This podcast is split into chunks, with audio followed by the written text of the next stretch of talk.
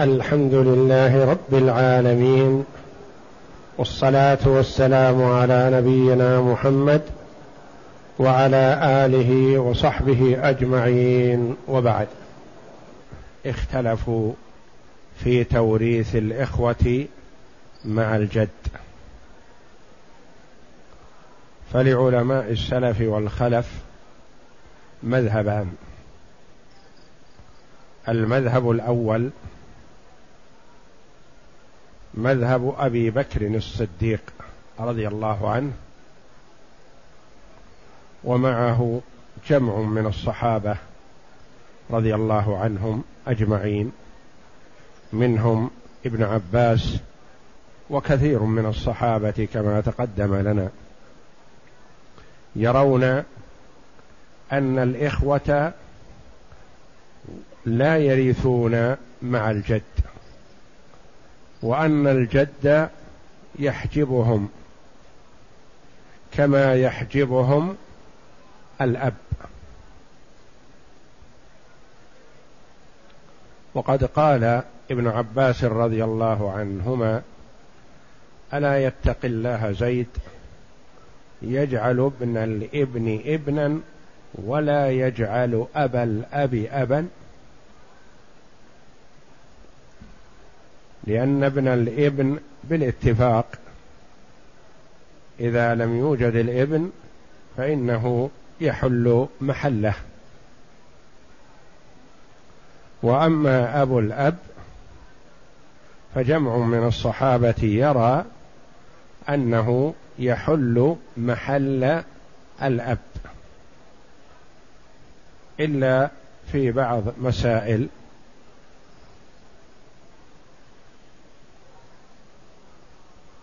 في كونه إذا كان مع الأم فإنه فإنها تأخذ الثلث ولا يحجبها إلى ثلث الباقي كما تقدم.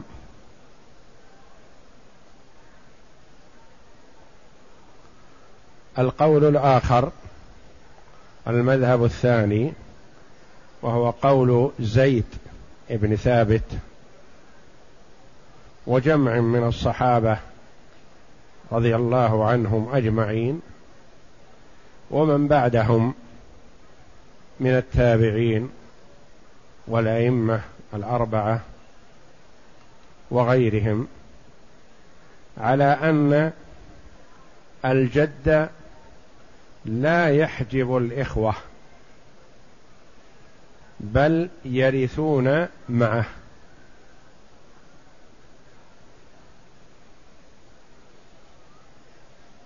فعلى المذهب الأول إذا وجد في المسألة جد وإخوة أو أخوات اشقاء أو لأب فإن الجد يحجبهم ولا يرثون معه. أما الإخوة لأم فبالاتفاق عن عن على أن الجد يحجبهم. وعلى هذا القول لا نحتاج إلى بحث في كيفية الميراث بل الإخوة محجوبون بالجد فسواء كان معهم صاحب فرض أو لم يكن معهم صاحب فرض لا ميراث للإخوة والأخوات مع الجد. فأي مسألة ترد على هذا؟ لا يأخذ الإخوة ولا الأخوات مع الجد شيئا. يأخذ صاحب الفرض فرضه وما بقي يكون للجد أو يفرض له كما يفرض لهم. فهو صاحب فرض وإن بقي شيء فهو معصب كتعصيب الأب. على المذهب الآخر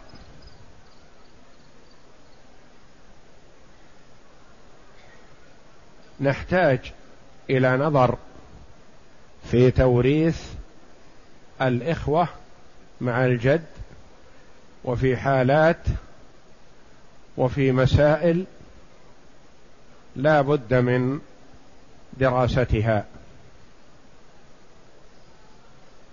ومن محاسن المذهب الأول أنه مضطرد.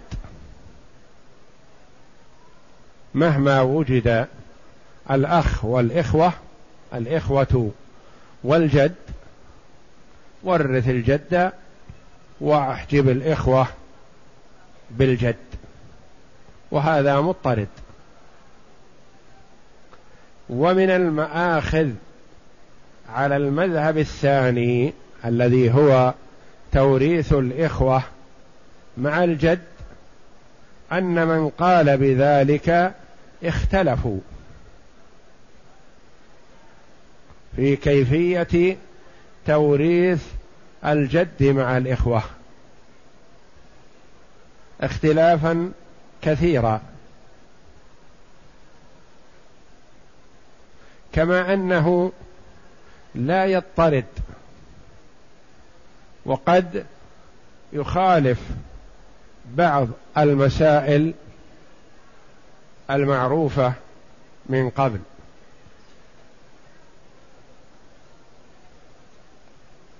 فلذا من المآخذ على هذا المذهب أنه غير مضطرد وأن أهله مختلفون كذلك في كيفية التوريث.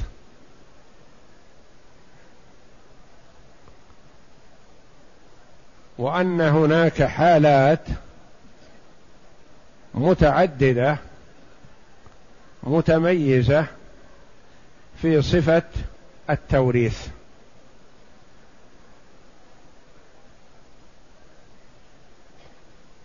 والحال تختلف بين أن يكون معهم صاحب فرض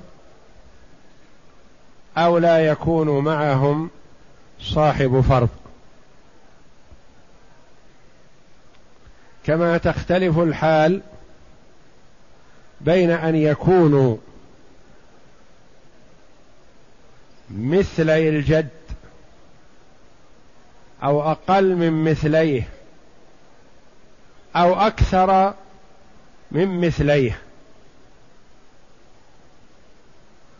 وبين أن يكونوا اشقاء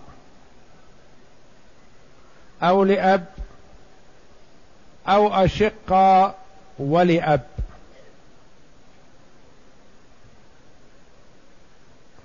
وبين أن يكون جد وأخت شقيقة وإخوة لأب.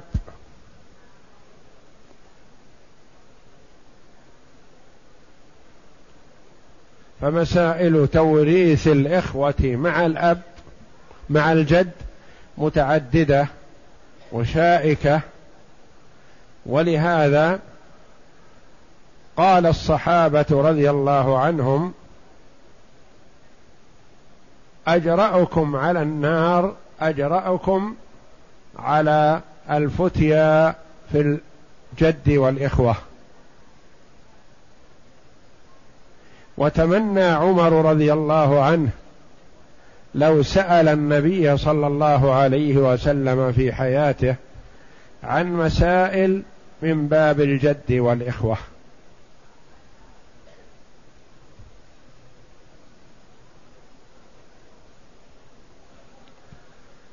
يقول المؤلف رحمه الله تعالى سؤال على القول بأن الجد لا يسقط الأخوة ما هي صفة إرثهم معه؟ قال رحمه الله الجواب للجد مع الإخوة إحدى حالتين. المسألة التي يكون فيها جد وإخوة لا يخلو من حالتين.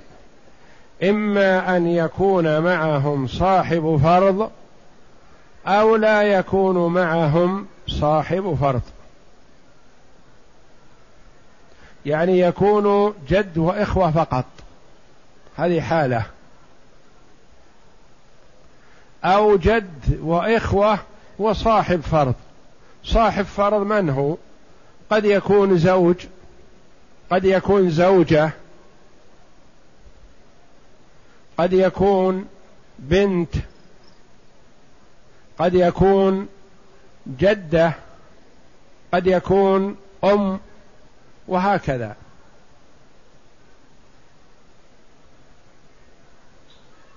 وموضوع درسنا اليوم إن شاء الله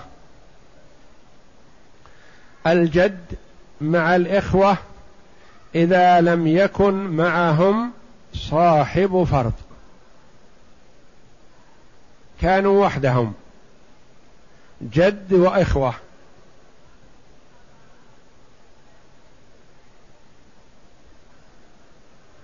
قال رحمه الله للجد مع الإخوة إحدى الحالتين. الأولى ألا يكون معهم صاحب فرض. وهذا موضوع درسنا اليوم. الثانية أن يكون معهم صاحب فرض. وعلى كلا الحالين إما أن يجتمع معه الصنفان يعني الأشقاء أو لأب الإخوة الأشقاء أو الإخوة لأب أو ينفرد معه أن يكون مع أن يجتمع معه الصنفان الإخوة الأشقاء والإخوة لأب. دون أو. الإخوة الأشقاء والإخوة لأب هذا اجتماع الصنفين. أو ينفرد معه أحدهم الذين هم الأشقاء أو لأب. هنا كلمة أو بدلها واو العطف. الإخوة الأشقاء والإخوة لأب. هؤلاء هما الصنفان. إذا لم يكن سؤال إذا لم يكن مع الجد والإخوة صاحب فرض فكم حالة للجد مع الإخوة؟ إذا لم يكن مع الجد والإخوة صاحب فرض يعني كانوا جد وإخوة فقط. فكيف توريث الجد معهم؟ قال له معهم ثلاث حالات. للجد مع الإخوة إذا كانوا وحدهم ثلاث حالات وهي يسيرة والحمد لله لا تخف.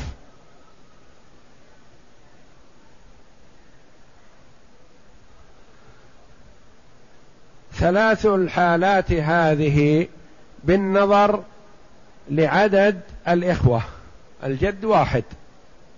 لكن بالنظر لعدد الإخوة لا يخلو من ثلاث حالات.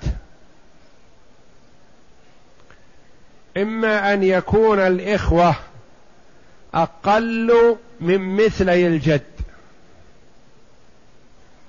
أو أن يكون الإخوة مثلي الجد أو أن يكون الإخوة أكثر من مثلي الجد. أقل من مثليه مساو لمثليه أكثر من مثليه هذه حالاته هذه الثلاث.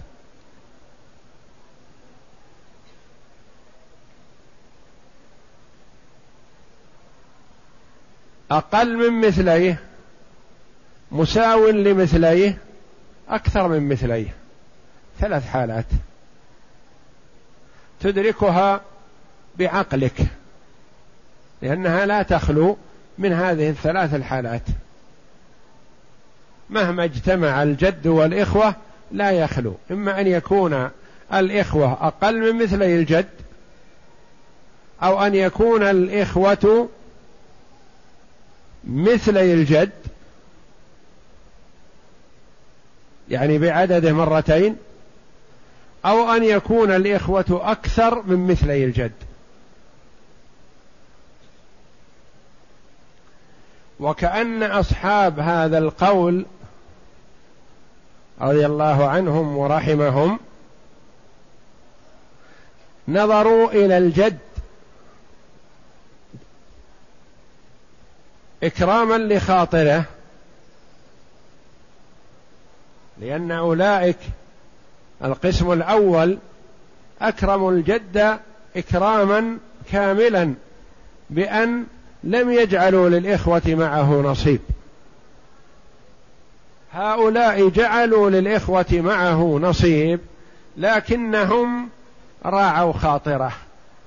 شيخ كبير له حق الشيخوخة وحق الأبوة قالوا نختار له الأفضل في الثلاث الحالات.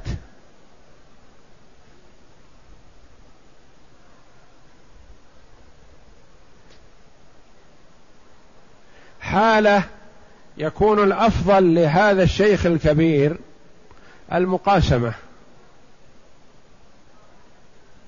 وحالة يكون الأفضل لهذا الشيخ الكبير يأخذ ثلث المال وينصرف.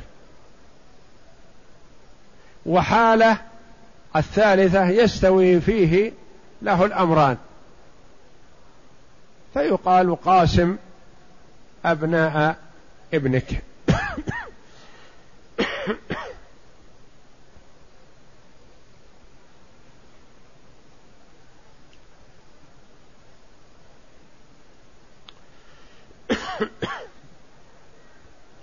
المقاسمة أفضل له.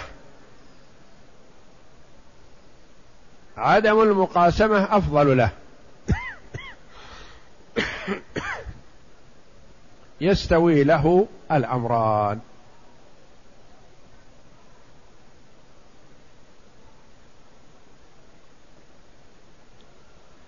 متى تكون المقاسمة أفضل له؟ متى تكون المقاسمة أفضل له؟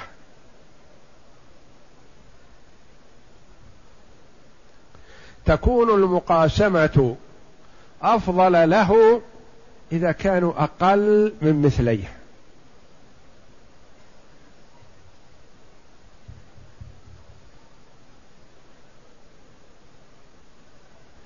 وتكون يكون ثلث المال أفضل له إذا كانوا أكثر من مثليه. ويستوي له الأمران إذا كانوا مثليه.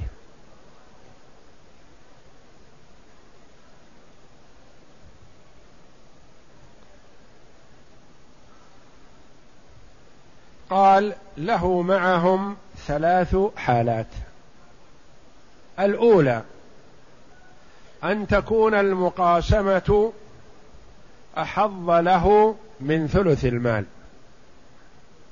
وينحصر ذلك في خمس صور.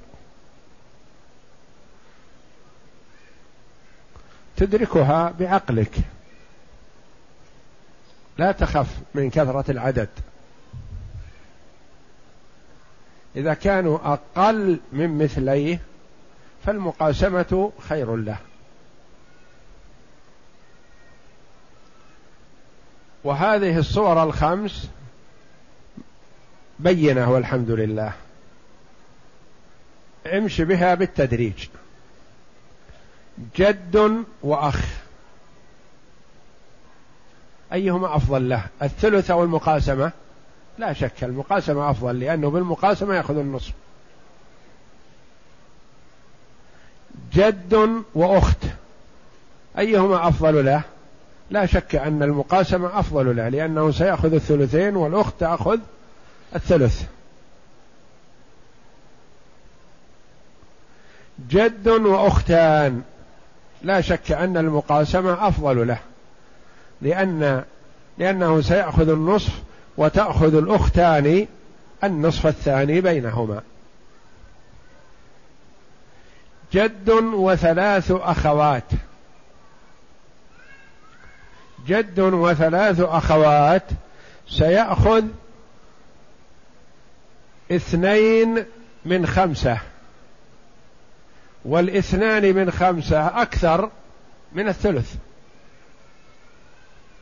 جد وثلاث أخوات.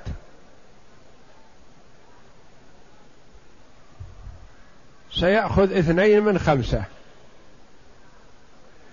جد وأخ وأخت. المسألة الحالة الخامسة.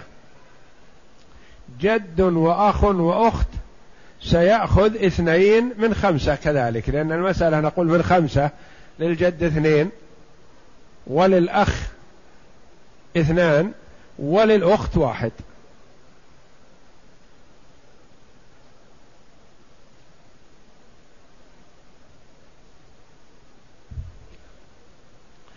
إذا ضابط هذه الحالات الخمس أن يكون الإخوة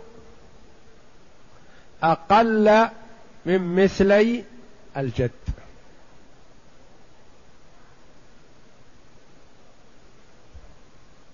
كيف يكون أقل من مثلي الجد؟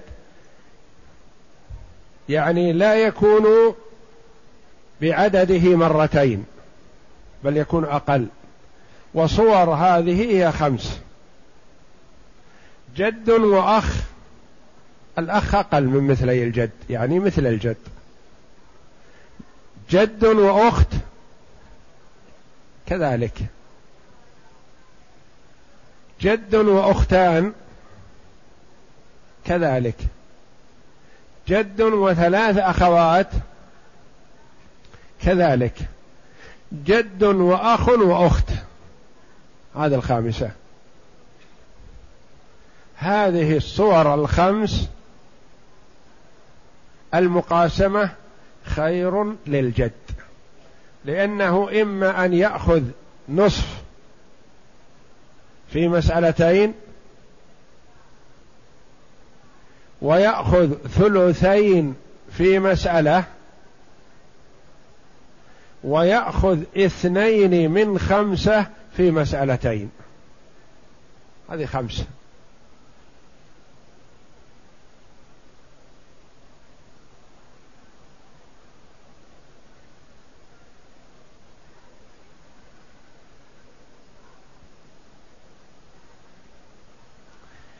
جد وأخ. جد وأخت. جد وأختان. جد وثلاث أخوات. جد وأخ وأخت.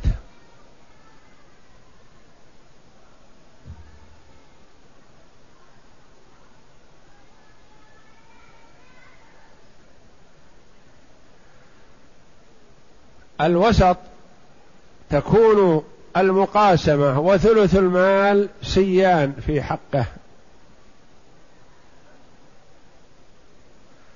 تستطيع أن تستنتجها من هذا العدد.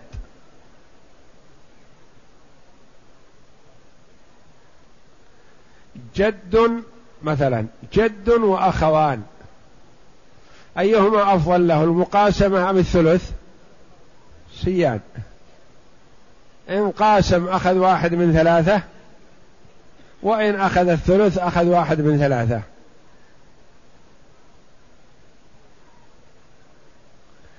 جد وأخ وأختان. جد وأخ وأختان. أيهما أفضل له؟ سيان.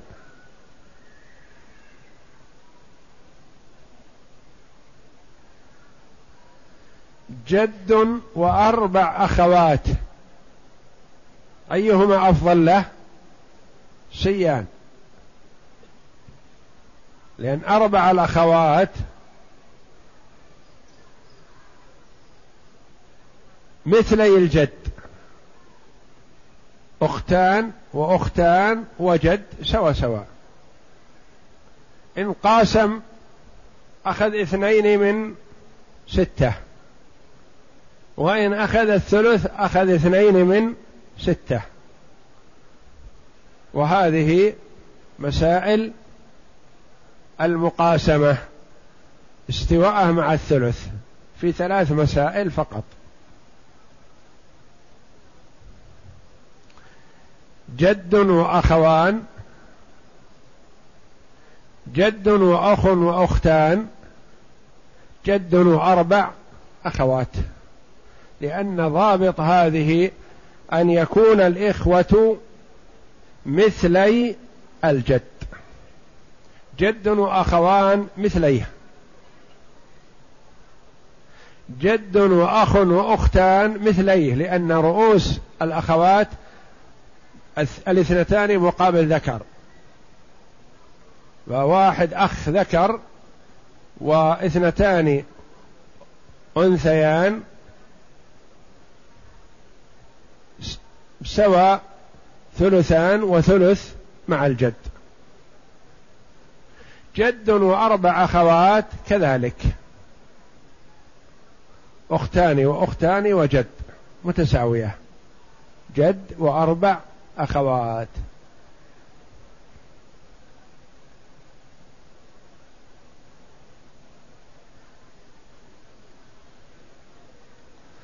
في هذه الحال قالوا يستوي للجد المقاسمة وثلث المال. ويعبر عنها الفرضيون رحمهم الله بالمقاسمة ليستريحوا من التأصيل والتصحيح وما إلى ذلك لينظر عدد الرؤوس وتجعل المسألة من عدد رؤوسهم. إذا كانوا أخ إذا كانوا جد وأخوان نقول المسألة من ثلاثة. لكل واحد واحد. جد وأخ وأختان المسألة من ستة. للجد اثنان وللأخ اثنان وللأخوات لكل واحدة واحد. جد وأربع أخوات المسألة من عدد رؤوسهم. رأس الجد باثنين والأخوات أربع من ستة. ولذا عبر عنها الفرضيون رحمهم الله في هذه الحال بالمقاسمة.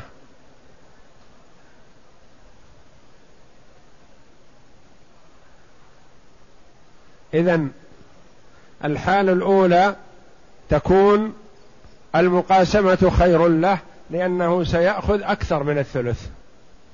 فهم أقل من مثليه. الحال الثانية يستوي له الأمران لأنهم مثله.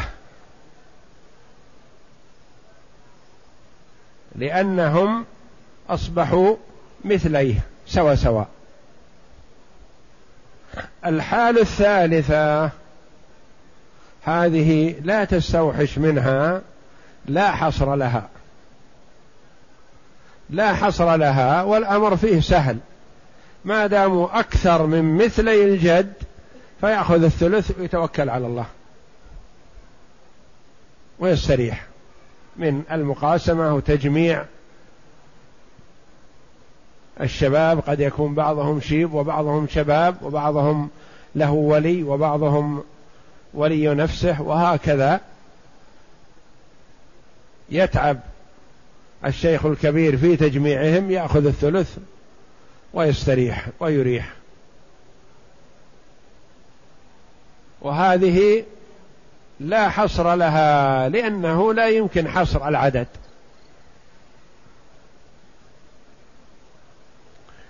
جد وأمثلتها كثيرة. صور لها ما شئت بشرط أن يكون الإخوة أكثر من مثلي الجد. جد وأخوان وأخت. جد وأخوان وأختان. جد وأخ وخمس أخوات.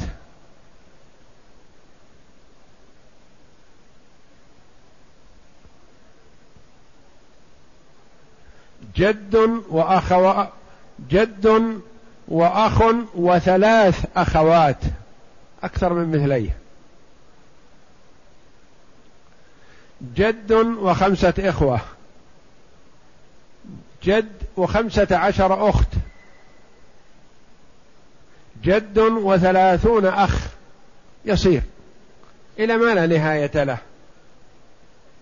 أن الأب قد يكون عنده من الزوجات فات الولادة التي رغب الرسول صلى الله عليه وسلم فيهن. تزوجوا الودود الولود فإني مكاثر بكم الأمم يوم القيامة. وربما يكون عنده شيء من الإماء فيكون عنده من الأولاد يكون إخوة لهذا الميت العشرون والثلاثون والأربعون والخمسون وما إلى ذلك. ولهذا قال العلماء في هذه الحال مسائله لا حصر لها. إذا كانوا أكثر من مثلي الجد فلا حصر لها. تستطيع أن تقول الإخوة خمسون ما بين ذكر وأنثى.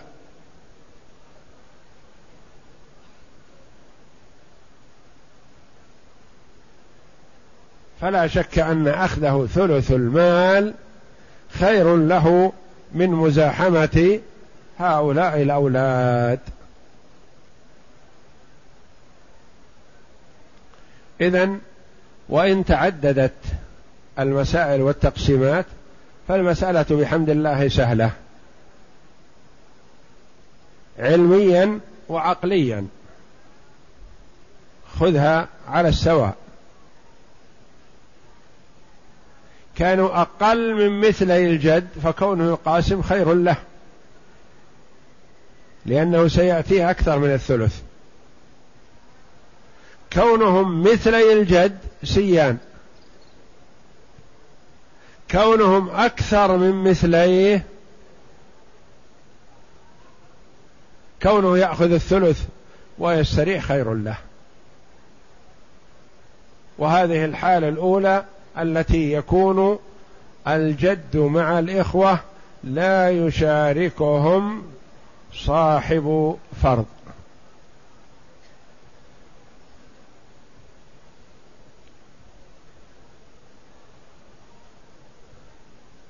نرجع إلى الكتاب. يقول إذا لم يكن مع الجد والإخوة صاحب فرض فكم حالة للجد مع الإخوة؟ الجواب له معهم ثلاث حالات. الحال الأولى أن تكون المقاسمة أحظ له من ثلث المال وينحصر ذلك في خمس صور. خمس صور يعني من المسائل. جد وأخ. لأنه في هذه الحال سيأخذ ماذا؟ النصف. والنصف خير له من الثلث. جد وأخت سيأخذ الثلثين. يقول جد وأخ المسألة من اثنين للجد واحد وللأخ واحد كالجدول رقم ألف. جد وأخت المسألة من ثلاثة. للجد اثنان لأنه ذكر وللأخت واحد كالجدول رقم باء. ثلاثة جد وأختان. المسألة من أربعة من عدد رؤوسهم. للجد اثنان وللأختين لكل واحدة منهما واحد. قال كالمثال جدول ألف والصحيح جدول باء. عدلها. أن جدول باء هو الذي فيه جد وأختان في الصفحة الثانية.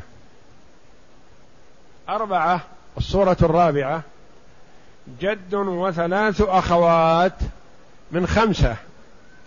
للجد اثنان ولكل واحدة واحد. قال كمثال الجدول باء والصحيح ألف لأن ألف هو اللي فيه ثلاث أخوات. أخت أخت أخت. ثلاث أخوات والجد أخذ اثنين من خمسة. خير له من أن يأخذ الثلث.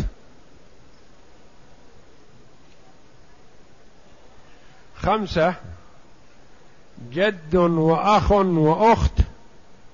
المسألة من خمسة. للجد اثنان وللأخ اثنان وللأخت واحد. وضابط ذلك أن يكون الإخوة أقل من مثلي الجد. صححها عندك. أن يكون الإخوة اسم يكون الإخوة أقل خبر يكون من مثلي ما هم مثل من مثلي الجد.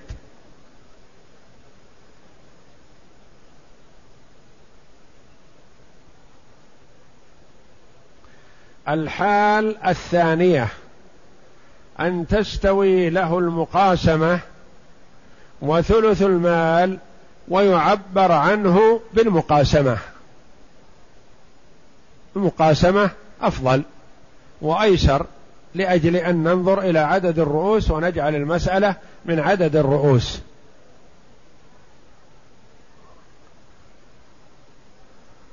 ويعبر عنه بالمقاسمة وينحصر ذلك في ثلاث صور لا رابع لها. إذا كانوا مثلي الجد فهي ثلاث مسائل فقط.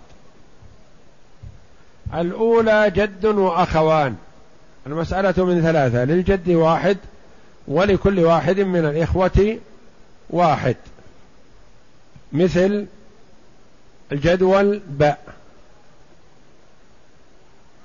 المسألة الثانية الصورة الثانية جد وأخ وأختان. انتبه هنا غلط في الجدول. غلط مطبعي. جد وأخ وأختان.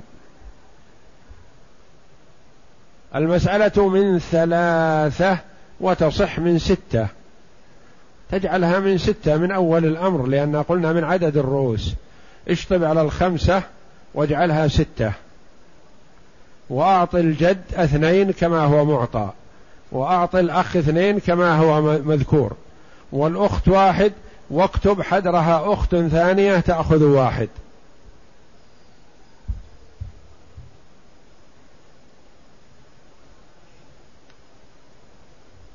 كما بين كتابه وإنما الغلط في الجدول فقط. بدل الخمسة تجعله من ستة.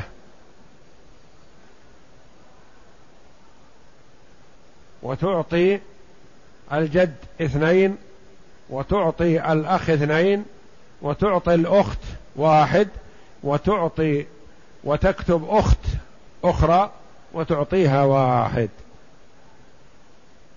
ولكل أخت واحد كما في الجدول ألف. ماشي هذا.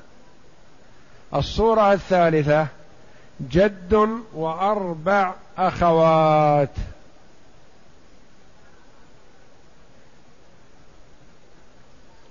جد وأربع أخوات. المسألة تصح من ستة لأن أربع الأخوات أربعة رؤوس والجد برأسين تكون من ستة. للجد اثنان ولكل واحدة واحد. وضابط ذلك أن يكون الإخوة مثلي الجد مثل الجدول رقم باء.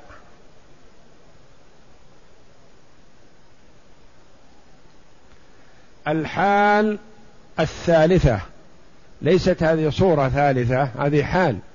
لأن الأحوال قلنا لا تخلو من ثلاث حالات. أقل من مثلي الجد. مثلي الجد الحالة الثالثة أن يكونوا أكثر من مثلي الجد.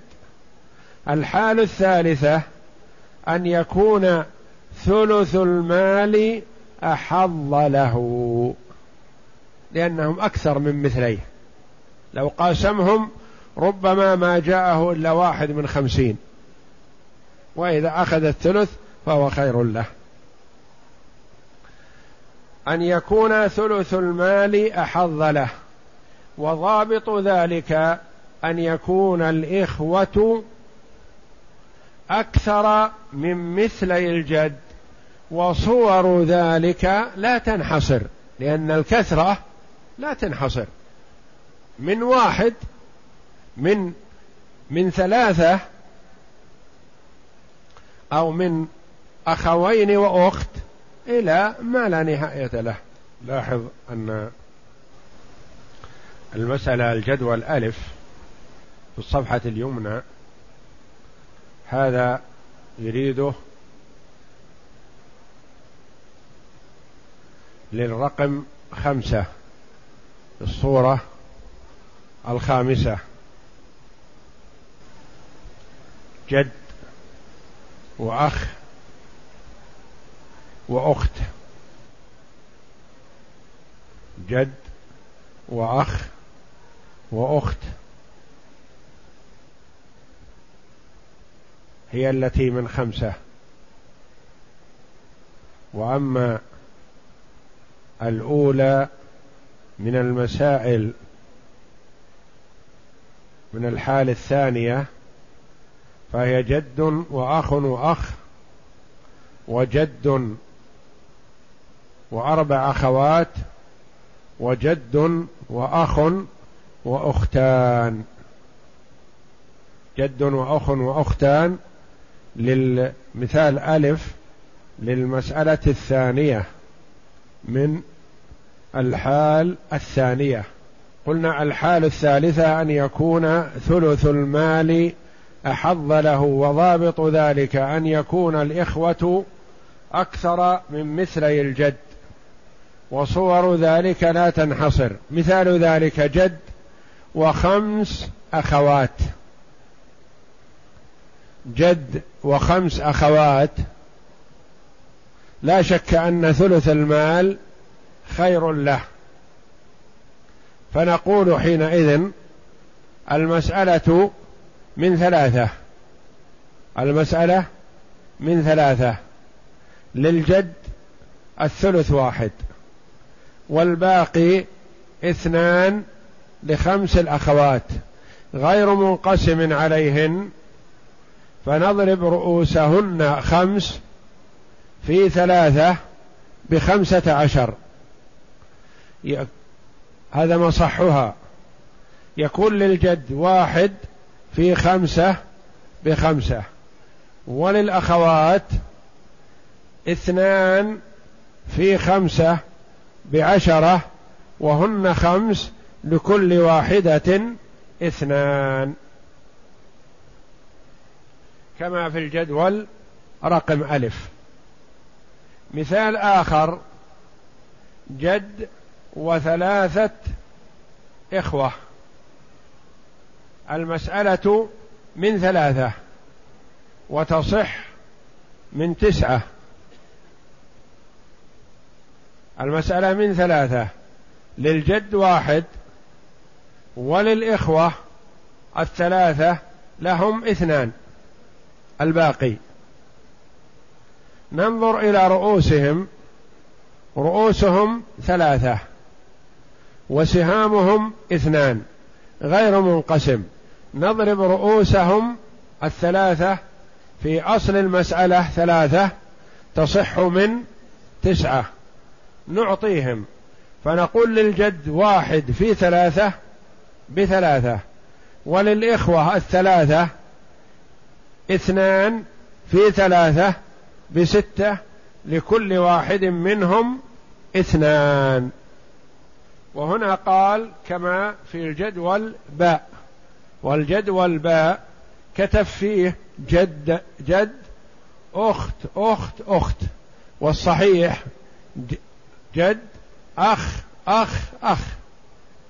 ليس بأخت لأنه لو كان أخت ثلاث أخوات كانوا أقل من مثليه. هنا ثلاثة إخوة أكثر من مثليه. صحح هذه. جد وثلاثة إخوة. أخ أخ أخ. والجد قال رحمه الله لا ينقص الجد عن الثلث مع عدم ذوي الفروض. يعني كلما جاءنا جد ومعه إخوة وليس هناك صاحب فرض. ننظر إلى خاطر الجد فنخيره. نقول ماذا ترغب يا أيها الشيخ؟ ترغب أن تقاسم أم ترغب الثلث؟ فهو ينظر في حاله. إن كانوا أقل من مثليه أو مثليه قال أقاسم. وإن كانوا أكثر من مثليه قال لا حظ لي في المقاسمة أعطوني الثلث.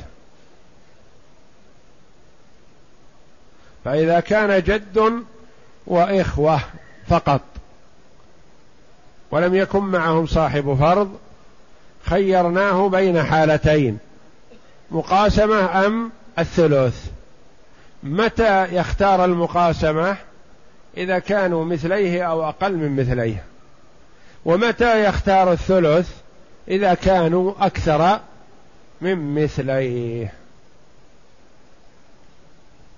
قال ولا ينقص الجد عن الثلث مع عدم ذوي الفروض. يكون الثلث هو حده الأدنى. إن حصل له زيادة عن الثلث فنود ذلك. وإن لم يحصل له فعلى الأقل لا تنقصوه عن الثلث. اقسم.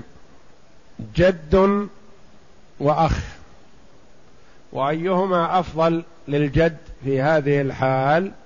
ثم اقسم. الأفضل له المقاسمة. وذلك أن نقول المسألة من من اثنين. للجد واحد وللأخ واحد. في هذه الحال ماذا أخذ؟ النصف. فالمقاسمة خير له. جد وأخت. أيهما أفضل للجد؟ المقاسمة أم الثلث؟ المقاسمة أفضل له. ونقول المسألة من كم؟ من ثلاثة. للجد اثنان وللأخت واحد. اقسم. وأيهما أفضل للجد المقاسمة أم الثلث؟ جد وأخوان.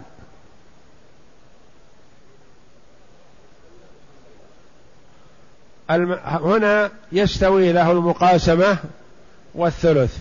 فنقسم. على سبيل المقاسمة. نقول المسألة من ثلاثة للجد واحد ولكل واحد من الإخوة واحد. جد وأخ وأخت. وأيهما أفضل للجد؟ المقاسمة أفضل له. ونقول المسألة من خمسة للجد اثنان وللأخ اثنان وللأخت واحد. جد وثلاث أخوات وأيهما أفضل للجد؟ المقاسمة والمسألة من خمسة للجد اثنان ولكل واحدة من الأخوات واحد خمسة. جد وأربع أخوات وأيهما أفضل للجد؟ يستويان. والمسألة من ستة للجد اثنان ولكل واحدة من الأخوات الأربع واحد أصبحت ستة. جد وخمس أخوات. وأيهما أفضل للجد؟ المسألة من ثلاثة ولا شك أن الثلث أفضل له. المسألة من ثلاثة له واحد وللأخوات اثنان ورؤوسهن خمسة.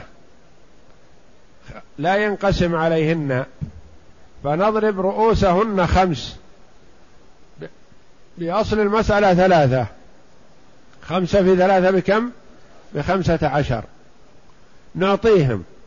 للجد واحد في خمسة. بخمسة. لأن له الثلث. واحد من ثلاثة أو خمسة من خمسة عشر.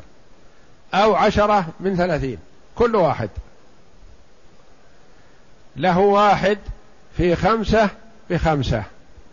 وللأخوات اثنان في خمسة بعشرة لكل واحدة منهن اثنان. هالك عن جد وعشر أخوات. جد وعشر أخوات وأيهما أفضل للجد؟ أولا نقول الأفضل للجد الثلث. إذا نقول المسألة من ثلاثة. ما دام فرضنا فيها ثلث المسألة من ثلاثة. للجد واحد من ثلاثة. ولعشر الأخوات اثنان. لعشر الأخوات اثنان. لا ينقسم عليهن. لكن بينهما موافقة هنا. ما نضرب العشر الأخوات في الثلاثة؟ بينهم موافقة. عشر واثنان بينهما موافقة في النصف. يعني العشر لها نصف وهو خمسة والاثنان لها نصف وهو واحد. فنضرب نصف أحدهما في كامل الآخر. خمسة في أصل المسألة ثلاثة بخمسة عشر. للجد واحد بكم بخمسة خمسة.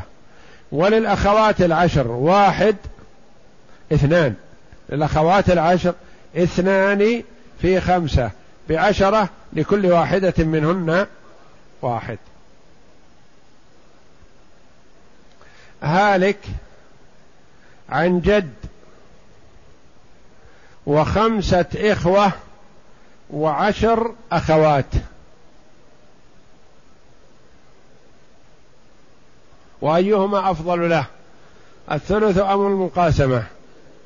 لا شك أن الثلث خير له. إذا المسألة من كم؟ من ثلاثة. دائما إذا قلنا الثلث خير له أصلناها من ثلاثة. فنقول للجد واحد الثلث. وللإخوة والأخوات اثنان. اثنان. رؤوسهم كم؟ عندنا الإخوة كم؟ خمسة. والأخوات عشر. الأخ... الإخوة خمسة بكم؟ بعشرة. لأن رأس الذكر بأنثيين. عشرة. والأخوات عشر. مجموع رؤوسهم عشرين. نضربها في أصل المسألة؟ لا. ننظر اولا بين الرؤوس والسهام. وجدنا السهام اثنين. ووجدنا الرؤوس عشرين. بين الاثنين والعشرين موافقة في النصف.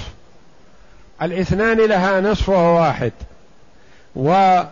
والعشرون لها نصف وهو العشرة. إذا نضرب نصف أحدهما في كامل الآخر ونعتبر جزء السهم. فنقول واحد في عشرين بعشرين. جزء السهم عشرون. عشرون نضربها في ثلاثة بكم؟ صحت من ستين. للجد واحد بعشرين بعشرين الذي هو الثلث. وللإخوة والأخوات اثنان في عشرين بكم؟ بأربعين. أربعين ورؤوسهم عشرون. للأخ للأخ الذكر أربعة وللأنثى اثنان وممكن أن نردها إلى عشرين إلى لأن قلنا أرب... ستين.